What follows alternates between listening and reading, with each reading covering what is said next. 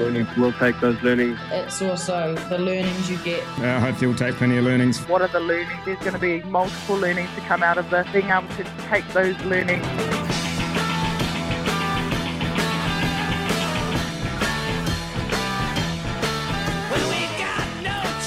Yeah, plenty of learnings to be had. I, I, I reckon our next guest uh, would have uh, learned plenty a couple of weeks ago when he was at the World Cup of Darts in Germany. Big Ben Robb joins us. G'day, mate. How are you? Morning, boys. Yeah, good, good. Cold over here now. Whereabouts are you? Uh, I'm in Auckland at the moment, but um, mate, Germany was 35 degrees. It was jandals and singlets, and oh, miss that. Missed that hard, mate. How did how did you and Woz go over at the World Cup of Darts? How was that experience? Yeah, oh, we were pushing to make the um, the main knockout round, but we lost our first game to uh, Latvia, and uh, they showed up. They played real well, and uh, we I missed uh, three out there tops to take us to the last leg, and yeah, that's the memory of Germany for me at the moment.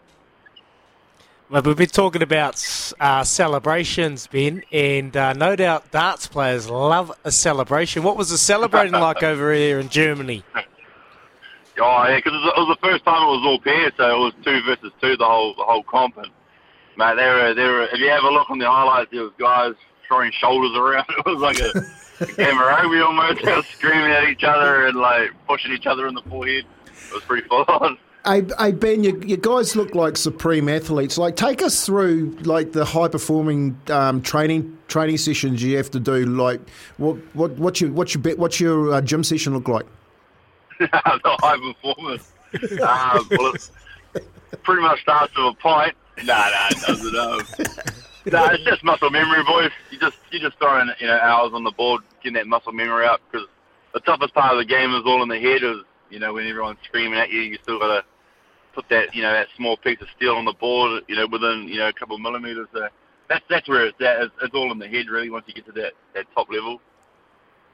Mate, we all think we're master dart players. I think it when I go to my local garage or someone's you know shed and we go out there and there's a dart board. We're all professionals in the end. But when you're standing there and you're you've got that little dart in your hand and you're aiming.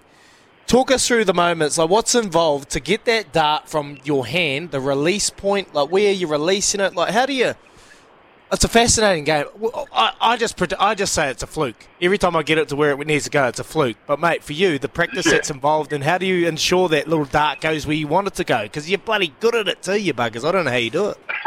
uh, I just go down to a routine. I think the trick is not to think like where you are and what you're doing because as soon as you do that, you kind of start trembling a little bit and get a bit nervous, and you, you just can't do that in darts. So it's just routine. It's, it's all about grip, stance, and follow through pretty much, and the speed of my throw. That's all I kind of go through in my head is just. And then when they when the head's gone, and all those hours and hours of practice is just kind of just takes over almost. It's it's like a weird like autopilot. I kind of say, you know, you've done that many hours, it just kind of just does it, does it dump it sometimes. Talk us through the different dart shots because I know when I want to hit that bullseye, I'm going a flat trace of dart straight through the middle. But then sometimes when I want to lob a, a triple twenty, I get a little lob on. Is there different variations to throw in the dart? No, you don't want to be doing that. That's when it becomes hard, you know.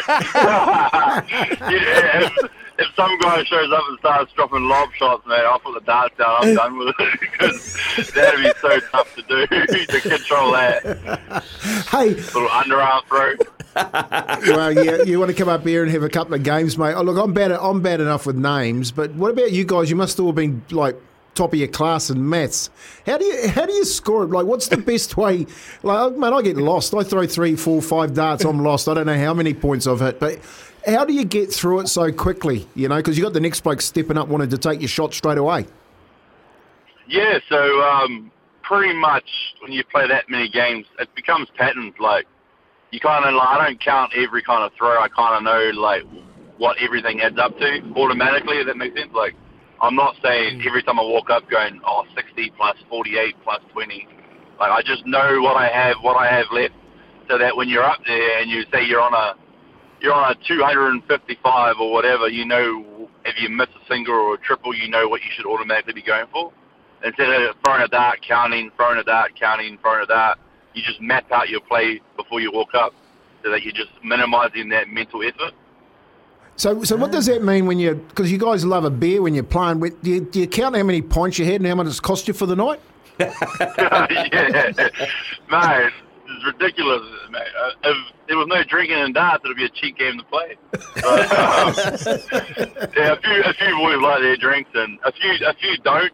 I don't know how they do it without it, but um, yeah, some of them just rock up, you know, with a cup of tea, a couple of biscuits, and they, and they go out there and play against the world. So, that's fair play. But yeah, What no, about- there's definitely a few beers in it. Sports uh, darts in New Zealand, mate. Are you seeing it grow? Is it is it really accessible to the general public just to go along to the clubs and, and get involved in darts? Yeah, yeah. and, Like if you rock up to a club, you know every club has their passionate members that, you know, if you show up, they'll you know they'll bring out their their little briefcase and it's just full of darts and.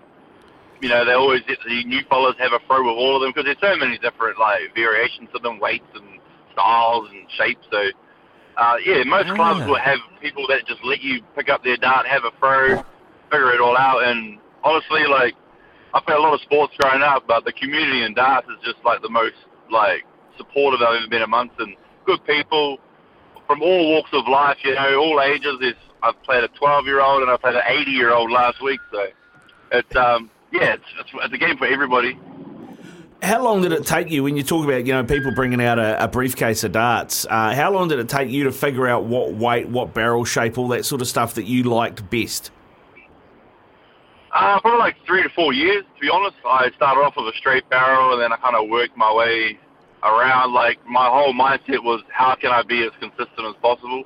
Because I mean, when your brain's gone, you just want something you can grab and let it like take over itself, kind of thing. So it took a few little minor changes, and then yeah, after a while, then I started having a bit of success. Then uh, some companies asked me to design my own one to my own shape and how I wanted it, and now I have my own barrel and my own flights and my own stems and all that kind of stuff. So yeah, it's paid off in the long run, and yeah, you can end up making your own stuff.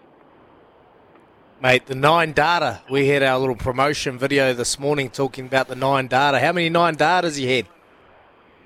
Uh, probably like maybe 10, 10 or 10 or 11. Wow. Um, yeah, it's, it's, uh, it's tough. It's real tough, especially in the comp. I've only had two in comp, so but all in practice. And even in practice, mate, you get the witty witties. You know, you start getting a bit, a bit nervous. Get a little, get a little bit nervous on it. Hey, hey, Robb, just just for our listeners out there, something we can learn from you. What is the easiest um, number to hit on the board? So you know, hitting triple twenty, triple twenty, triple twenty. I've only done it nine or ten times myself, but for everyone else that's listening, what is the easiest number to hit? Oh, I would say wherever you're standing, if you look at your um, level with your eye, I think it's easier if you if you're if you're a short fella, go for triple nineteens. If you're a tall guy, go for triple twenty. If you're a bit odd shaped, you know, go for the side one.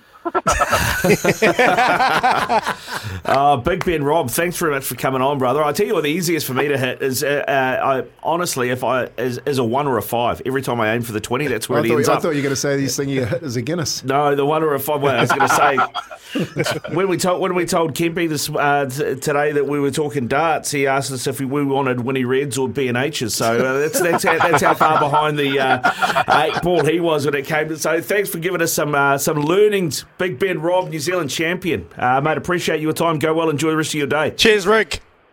Cheers, boys. Thanks for having me on, boys.